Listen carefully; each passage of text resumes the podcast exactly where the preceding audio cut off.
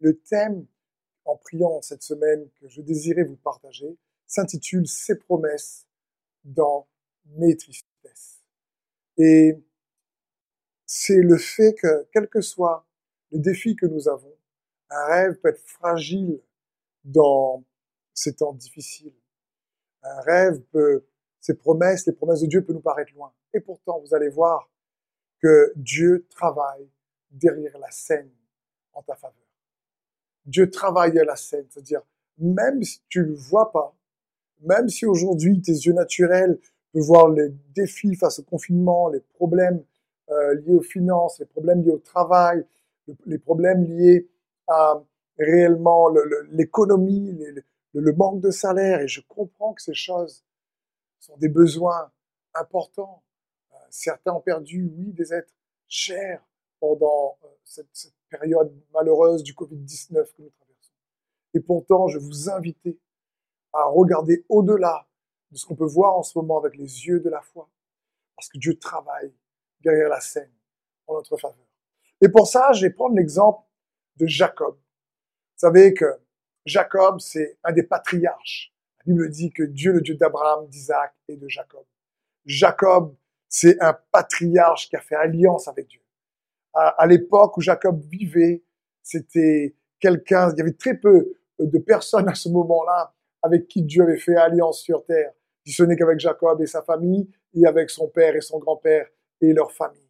Mais Jacob, là, quand on le connaît, si vous connaissez l'histoire de, de Jacob, vous allez lire dans la Genèse, c'est quand même quelqu'un d'incroyable.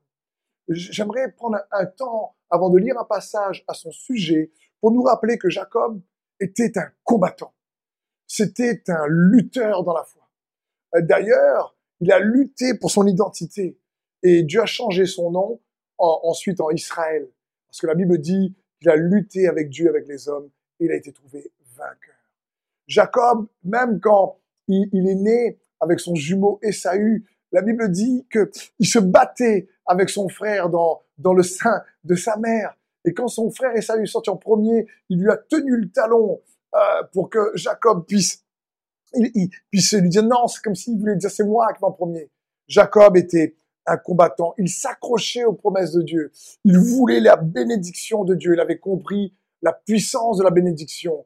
Bon, il, a, il s'est employé de la mauvaise manière parce qu'il a volé son droit, son droit d'aînesse à son frère. Et donc Jacob a fait quand même quelques mauvais coups, mais au fond, Jacob était quelqu'un de bon. Au fond, Jacob était quelqu'un qui était choisi par Dieu. Il n'avait pas encore, il n'avait pas encore rencontré qui il était vraiment. Et il luttait pour ça. Jacob savait que la puissance de la bénédiction est bien plus puissante que la puissance de la malédiction. Souvent, les gens peuvent avoir peur d'une malédiction qui était prononcée au fait mais à combien plus forte raison la bénédiction est puissante pour changer nos vies, parce que la bénédiction, c'est la lumière, et la malédiction, c'est les ténèbres. Et il n'y a pas de concurrence entre la lumière et les ténèbres. Et Jacob voulait la bénédiction de Dieu. C'était un lutteur, c'était un combattant de la foi. Et il s'est battu toute sa vie. Il s'est battu pour euh, euh, réellement être transformé de Jacob en Israël. Il s'est battu euh, pour avoir l'épouse, sa bien-aimée Rachel. Il a travaillé pendant sept ans pour l'avoir. Et ensuite, il s'est fait berner par son beau-père à l'époque. Il a dû retravailler sept ans pour avoir sa bien-aimée Rachel. Mais il s'est donné à fond pour pouvoir avoir sa bien-aimée avec lui. il a travaillé 14 ans pour Laban. Si vous regardez l'histoire de Jacob, c'est vraiment euh, quelqu'un qui, malgré les circonstances difficiles, bataillait le combat de la foi, cherchait à recevoir les bénédictions de Dieu. Et sa vie, pourtant, n'était pas facile. Et Jacob, donc, vous allez voir, aussi combattant qu'il est, arrive à un moment donné à ses limites. On a tous des limites.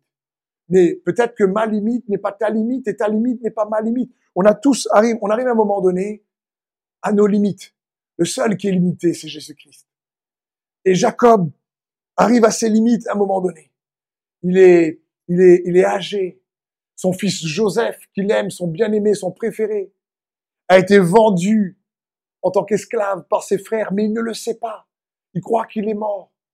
Et il y a une famine qui arrive en Égypte. Mais Jacob ne veut pas descendre en Égypte. Parce que Jacob habite à Canaan, la terre promise.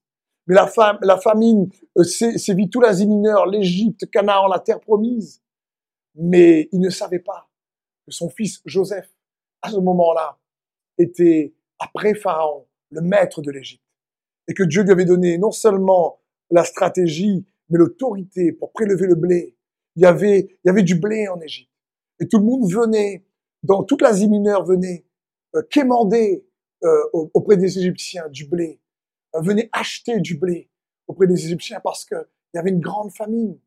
Mais Jacob, ici, est dans une situation, il est âgé, il a lutté dans sa vie, et il faut aller chercher du blé. Et il demande à ses enfants d'aller chercher du blé à Canaan. Et ses fils donc vont en Égypte.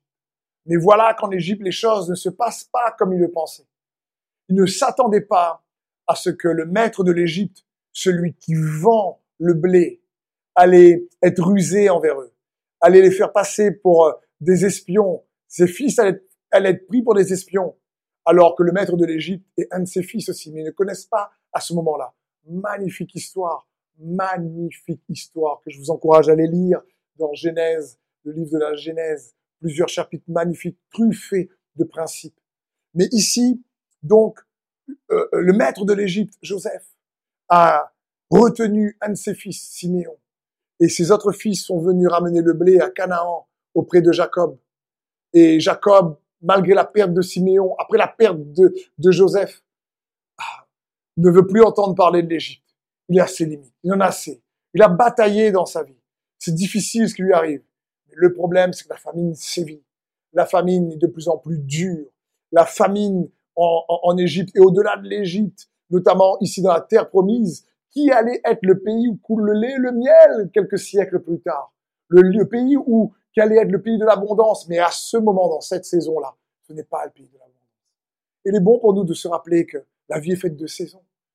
Aussi également, les choses changent. Et cette saison est une saison aussi pour nous ben, de, de, de, réellement de famine économique, euh, où, il y a un manque de, dans tous les pays à cause du Covid-19. Mais les saisons changent. Mais ici, dans cette saison, Jacob est à bout. Et dans Genèse, au verset 42, on va voir la suite de cette histoire. Jacob leur dit, parce que ses fils veulent redescendre en Égypte pour prendre du blé parce que tous vont mourir, mais Jacob ne veut pas aller en Égypte. Il veut rester dans la terre promise. Alors Jacob leur dit, vous voulez me priver de mes enfants. Joseph n'est plus. Siméon a disparu et vous voulez encore me prendre Benjamin. C'est sur moi que cela retombe. Ruben dit à son père, confie-le-moi et je te le ramènerai. Si je te le ramène pas, tu feras mourir mes deux fils. Mais Jacob répliqua, non, mon fils ne partira pas avec vous, car son frère est mort, et le seul qui me reste, c'est lui. S'il lui arrivait malheur au cours de votre voyage, vous me feriez mourir de douleur à mon grand âge. Oh, quelle situation compliquée. Ici, ils ne peuvent pas faire autrement. Judas vient voir Jacob, il lui dit, papa, mais si tu nous laisses pas repartir, euh, d'accord, il va garder Siméon, ce maître de l'Égypte, mais si tu nous laisses pas repartir, c'est nous tous qui allons mourir. Nous et nos enfants, nos familles. Et Jacob dit, mais attends, pourquoi tout cela m'arrive à moi? C'est comme si toutes les, les, circonstances difficiles, il le prend pour lui. Il est dans l'affliction. J'ai perdu mon fils Joseph, j'ai pris Siméon, Siméon prisonnier, c'est toujours moi que ça concerne. Je ne comprends pas. Et il dit, mais tu sais que cet homme nous a dit qu'on ne peut pas revenir nous présenter devant lui si on n'emmène pas notre petit frère parce qu'il nous a posé des questions sur notre famille. Et Jacob, il dit, mais pourquoi vous avez répondu à cet homme? Il dit, mais nous, on ne savait pas. Papa, on ne savait pas qui est cet homme. Il nous a dit, est-ce qu'on avait un père? Est-ce qu'on avait une mère? Est-ce qu'on avait des frères? On a répondu tout bonnement. Et on lui a dit qu'on avait un petit frère qui était resté auprès de toi. Et il nous a dit, si vous voulez revenir, parce que il y avait, Joseph avait monté un stratagème pour faire en sorte qu'il y avait des sous euh, dans, dans, avec eux qu'ils, que eux ils avaient pas mis, mais c'est Joseph qui avait donné l'ordre à ses serviteurs. Et eh bien, il a gardé Siméon, parce que Siméon était l'un des frères qui avait été le, le, le, celui qui avait vendu Joseph, qui avait incité les autres à vendre Joseph quand il était plus jeune, et l'avait jeté dans la citerne, et avait fait croire ensuite à Jacob que Joseph était mort. Joseph était le bien-aimé de Jacob. Le bien-aimé parce qu'il était né de euh, sa femme Rachel, qui préférait à sa femme Léa. Et, et Joseph était plus. Et Jacob était dans la douleur à cause de Joseph. Mais sa femme Rachel, sa bien-aimée, n'était plus non plus. Parce qu'à côté de ses combats et des victoires, Jacob a aussi essuyé beaucoup de déboires, de défaites, de situations difficiles. Il avait perdu sa bien-aimée Rachel.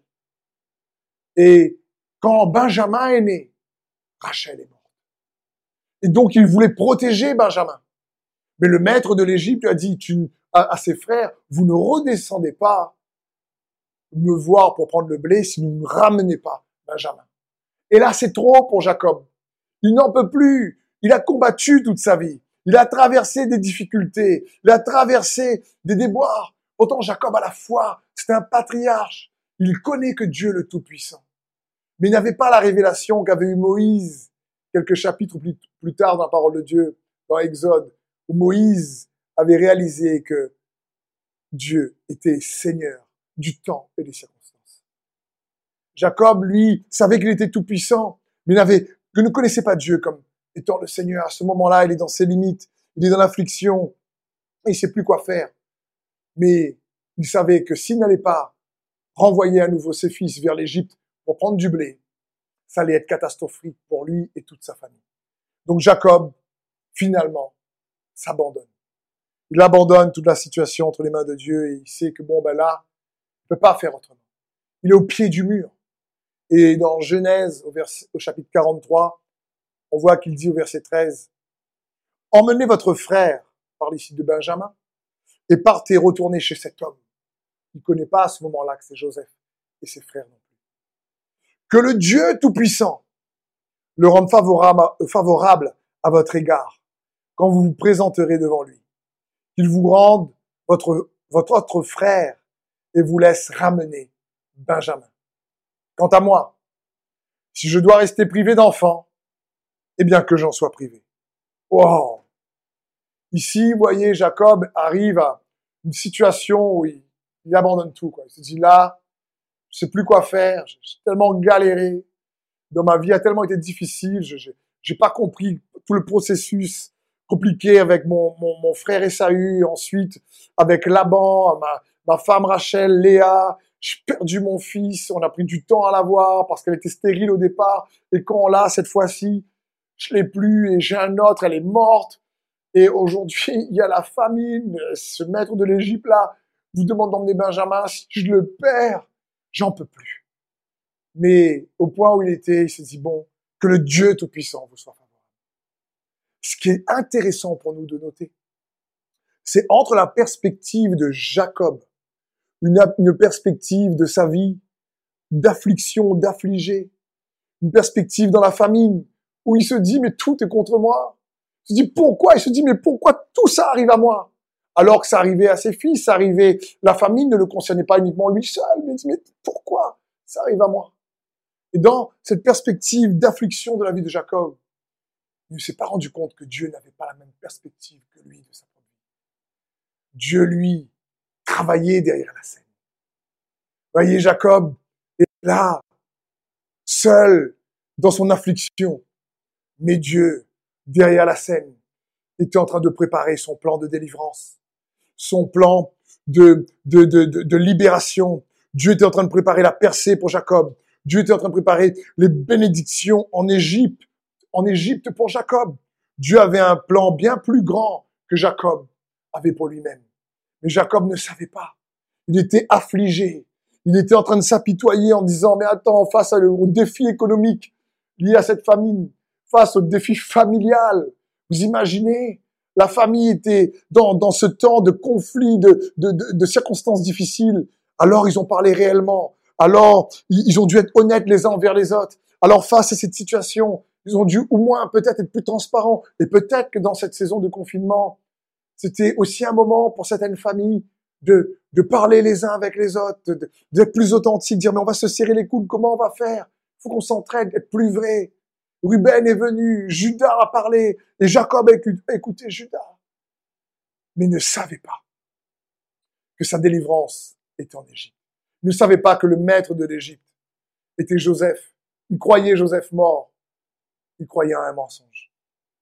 Joseph était le maître de l'Égypte et Joseph et allait prendre soin comme jamais de Jacob et de tous ses frères et de tous leurs enfants et de tous leurs serviteurs.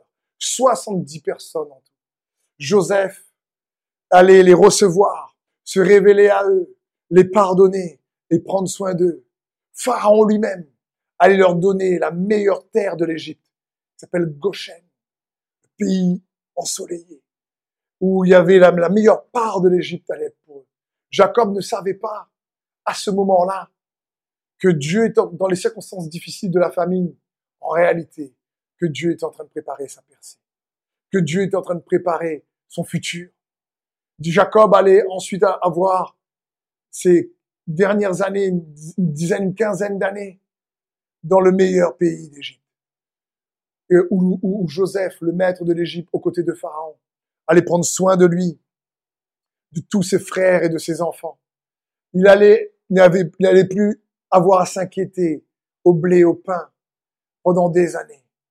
Tout allait être pris en compte. Il allait recevoir les meilleures terres de l'Égypte alors qu'il ne voulait pas descendre en Égypte. Et je pense à cette histoire. Je me dis, wow, oh combien, comme dit la parole de Dieu, les pensées de Dieu ne sont pas nos pensées. Oh combien ses voix sont élevées au-dessus de nos voix.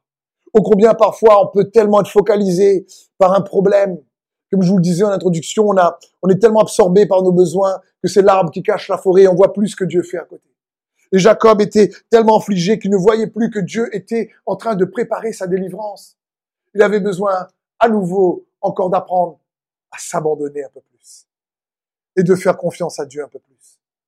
Cette famine allait être en réalité l'opportunité pour que Jacob puisse recevoir les promesses de Dieu comme jamais. Pour que les promesses de Dieu dans sa vie, parce que Jacob voulait la bénédiction, et Dieu allait le bénir puissamment.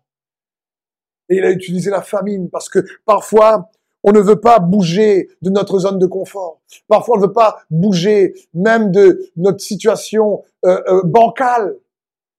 Et on a besoin parfois d'être obligé quelque part pour changer de direction. Peut-être que ça te parle à toi. Et pour Jacob, c'était le cas. Vous savez, j'aimerais vous rappeler ce verset puissant et connu de beaucoup. Romains 8, 28. La Bible dit du reste. Nous savons que tout contribue au bien de ceux qui aiment Dieu, de ceux qui sont appelés conformément à son plan. La famille a contribué au bien de Jacob et de sa famille. Vous savez, le mal ne vient pas de Dieu, mais Dieu peut se servir du mal pour faire le bien. Comme l'ennemi veut se servir du bien pour faire le mal. Il a montré à Ève, Satan a montré à Ève le, le bon côté du fruit pour la tromper. Mais Dieu peut se servir du mal pour faire le bien. Et quel que soit ce que tu as traversé dans cette saison liée au Covid-19, mon ami, j'aimerais te rappeler que les voies de Dieu sont au-dessus de nous. Sa manière de penser au-dessus de notre manière de penser. Si on ne comprend pas souvent le comment, le chemin par lequel il nous fait passer.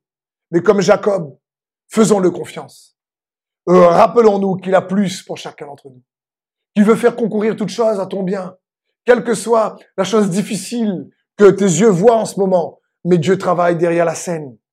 Et je crois également que Dieu veut guérir beaucoup de rêves, beaucoup de promesses. Peut-être que ça te parle ce que je te dis, peut-être que c'est pour toi. Peut-être qu'on est paralysé par la situation, le besoin présent. Mais la situation présente ne paralyse pas Dieu. Et Dieu veut nous amener à un point d'abandon où on s'abandonne et on a qu'on puisse avoir le courage de laisser entre ses mains le comment qu'on ne comprend pas. Lorsque tu t'abandonnes entre ses mains, alors tu laisses Dieu combattre pour toi. Lorsque tu t'abandonnes entre ses mains, alors tu entres dans son repos. Lorsque tu t'abandonnes entre ses mains, alors tu actives les œuvres préparées d'avance pour toi. Voilà ce que Dieu veut faire pour nous. Et si porter notre croix, c'était d'endurer un comment qu'on ne comprend pas. Comme Jésus qui a dit à la croix, non pas ma volonté, mais ta volonté. Si tu peux faire autrement. Mais ensuite il a dit non, Seigneur, non pas, non Père, non pas ma volonté, mais ta volonté. Et on a tous, moi, moi comme vous, vous savez, du mal à lâcher le commande les mains de Dieu.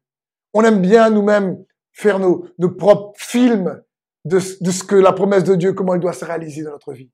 Mais je crois que Dieu veut guérir beaucoup de rêves dans ce temps de confinement. Je crois que Dieu veut réactiver, réanimer beaucoup de promesses dans ce temps de confinement. Parce que la Bible dit qu'en Jésus-Christ, toutes ces promesses sont oui et amen, je vous le rappelle. Donc, j'aimerais, pour terminer, en tout cas ce message, voir trois clés avec vous qui va vous aider à laisser le comment entre ses mains. Donc, comment nous aider à laisser le comment entre ses mains? Premier point, je veux t'inviter à rester conscient de l'invisible. La foi nous permet de voir dans l'invisible, au-delà des yeux euh, naturels qui regardent qu'aux circonstances. La Bible dit dans Hébreu 11 au verset 27, c'est par la foi qu'il a quitté l'Égypte sans craindre la colère du roi, car il s'est montré déterminé comme s'il voyait celui qui est invisible, en parlant de Moïse. Vous savez, la foi, écoute bien ceci mon ami, la foi n'est pas dans le déni des circonstances. Les circonstances sont difficiles, mais la foi nous permet de réellement voir au-delà des circonstances. Et surtout, la foi nous permet de ne plus être affecté par les effets des circonstances. Jacob était affligé parce que il était, il voyait que dans les circonstances, il, il pensait que son fils était mort, c'était erroné, il pensait qu'ils allaient récupérer Benjamin. Il dit, mais il n'y a plus rien. Il ne savait pas que Dieu était en train de préparer sa délivrance.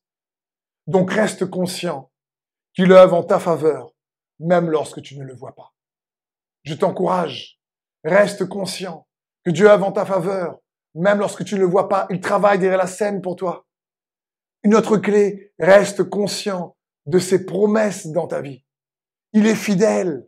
Éphésiens 1, 18 nous dit, je prie qu'il illumine les yeux de votre cœur pour que vous sachiez quelle est l'espérance qui s'attache à son appel quelle est la richesse de son glorieux héritage au milieu des saints vous savez, ici, l'appel, ça parle de la destinée, ça parle de, des promesses que Dieu a pour ta vie, ça parle de cette, cette vie qu'il a pour toi, de cette vie abondante, comme dit Jésus-Christ. Il dit, le diable ne vient que pour dérober et détruire, dans Jean 10, 10. Mais moi, je suis venu pour vous donner la vie et la vie en abondance. Et Dieu t'appelle, il t'invite à saisir cette vie-là par le moyen de la foi. Et donc, il nous faut rester conscient de ces promesses. Une autre version de ce passage d'Éphésiens 1, 18 traduite d'une version anglaise qui s'appelle Passion, nous dit ceci.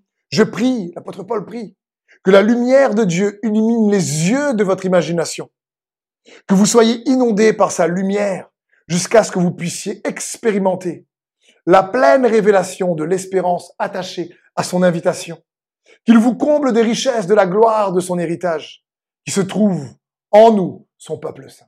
Waouh! Apôtre Paul dit, mais que Dieu illumine les yeux de notre cœur. Pourquoi? Pour qu'on puisse voir l'espérance qui s'attache à ses promesses. Espère, crois qu'il est en train de travailler derrière la scène. Et enfin, la troisième clé, je t'encourage à rester conscient de sa grâce et de sa vérité. La Bible dit, dans Jean, au chapitre 1, verset 17, En effet, si la loi nous a été donnée par Moïse, la grâce et la vérité sont venues par Jésus-Christ. J'aime ce verset la grâce et la vérité sont venues par Jésus-Christ. La semaine dernière, si pour ceux et celles qui ont vu le message N'aie pas peur du futur, j'ai pris l'exemple d'Élie. Et vous savez, Élie est un exemple extraordinaire parce que c'est un homme de Dieu phénoménal. Mais quand Dieu, lorsqu'il est dans la cave, confiné dans la cave, et que Dieu vient au travers d'un tremblement de terre, vient au travers de la, réellement de, de, de, de, de la tempête, du vent ou du feu, et il n'est pas dedans ces manifestations. Et il entend dans le murmure. Vous savez pourquoi? Parce que Élie, pareil, il était conscient du jugement de Dieu. La tempête, le feu, le vent parlent de cette loi quand Dieu s'est manifesté sur le mont Sinaï, l'ancienne alliance. Et, et, Élie était conscient du jugement de Dieu. Mais le murmure, il l'a découvert. Élie n'était pas conscient de la grâce de Dieu. Et quand on est uniquement conscient du jugement de Dieu, alors, comme Jacob, on prend toutes les circonstances comme un jugement et on ne voit pas que Dieu travaille derrière la scène. Pour qu'on puisse voir que Dieu travaille derrière la scène et avoir cette foi qui voit dans l'invisible, il faut nous rappeler également que Dieu est un Dieu de grâce. Le murmure, le chuchotement, quand Dieu se fait entendre au prophète Élie, représente cette grâce. La Bible dit dans Hébreu, il est bon que le cœur soit affermi par grâce. Et je crois que c'est ce que Jésus veut faire dans beaucoup de vies. Il veut affermir vos cœurs par sa grâce, afin qu'on puisse rester conscient, oui, que l'invisible est là. Et ça existe. C'est pas parce qu'on ne voit pas que ça n'existe pas. Comme le vent, on ne voit pas, mais on voit ses effets. On rester conscient de ses promesses. Il est fidèle, qu'il illumine, comme dit l'apôtre Paul, les yeux de notre cœur pour que nous puissions voir l'espérance de son appel, de ses promesses qui nous invitent à vivre et qu'on puisse rester conscient de la grâce qui nous est donnée en Jésus-Christ. Parce que la loi a été donnée par Moïse, mais la grâce et la vérité sont venues au travers de Jésus-Christ. Donc, mon ami, pour se rappeler que Dieu travaille derrière la scène et, et notre, laisser entre ses mains le comment. Rappelle-toi que Dieu est bon envers toi. C'est un Dieu de grâce. Sa grâce travaille en ta faveur.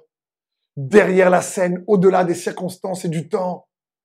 Toute chose concourt au bien de ceux qui aiment Dieu, on l'a vu tout à l'heure. C'est sa bonté. Il est l'Emmanuel. Il veut pas t'abandonner. Il veut que tu réalises qu'il est avec toi, qu'il est pour toi. Donc, j'espère que ce court message t'a encouragé à ne pas oublier ses promesses dans les moments de tristesse et même dans les moments de joie.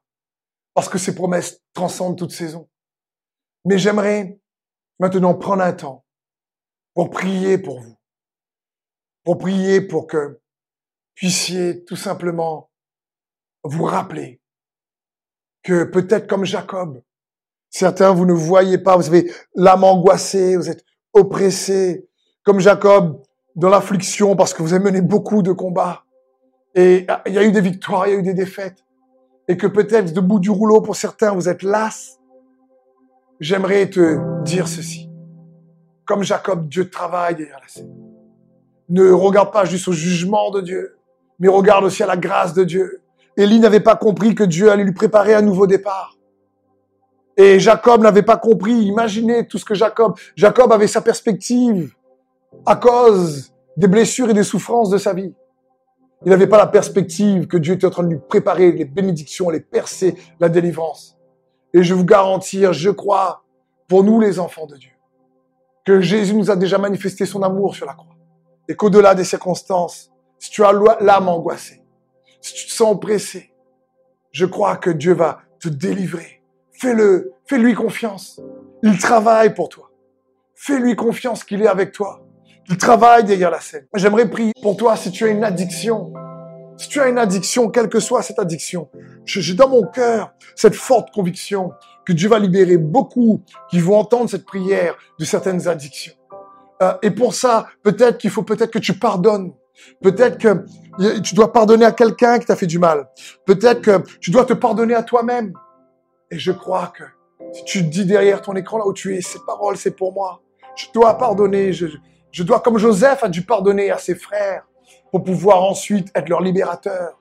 Jésus nous a pardonné, nous, pour qui il est mort à cause de nos péchés. Et, il dit, mais pardonnez-vous vos offenses comme nous, comme, Dieu va nous pardonner nos offenses comme nous pardonnons aussi. Alors je prie que l'addiction soit brisée et ôtée de ta vie et que tu sois totalement guéri. Je prie également pour toi, si tu me dis, mais j'ai besoin de recevoir l'amour de Dieu plus dans mon cœur. Peut-être que ton cœur, il faut faire de la place. Relâche l'amertume. Relâche le non-pardon, relâche la haine, relâche les rivalités, relâche la jalousie et dis à Jésus, invite Jésus. Dis Jésus, je crois que tu travailles derrière la scène pour moi. Comme Jacob, je veux pas laisser les yeux, je veux pas marcher par la vue liée aux circonstances uniquement et au temps. Je veux marcher par la foi. J'ai confiance en Jésus qu'il est capable de vous toucher. J'ai aussi à cœur de des personnes qui, qui nous regardent en ce moment et peut-être que vous avez des pressions dans l'œil, comme une tension liée à l'œil et, qui parfois peut donner une migraine. Je prie dans le nom de Jésus-Christ que Dieu vous guérisse pleinement que cette, tension euh, à votre œil euh, vous quitte totalement. Il y a des personnes également, ce que je reçois dans mon cœur, vous avez des acouphènes à l'oreille et Dieu veut intervenir. Dieu veut vous guérir ce bruit d'acouphène là. Là, je, je, je, comme cette précieuse sœur en Bretagne et d'autres qui ont envoyé des témoignages dans la semaine, vous savez, Dieu répond à la fois peu importe l'écran, la foi vient de ce qu'on entend. C'est pas moi, moi, je suis que son, son serviteur et, et je sais qu'il guérit, il est le même. Et, et, comme euh, euh, euh, David Nolan du Top Chrétien disait, Dieu est le Dieu des miracles, des signes, des prodiges. J'ai aussi dans mon cœur une personne qui, peut-être, vous, vous avez mal à, la cheville.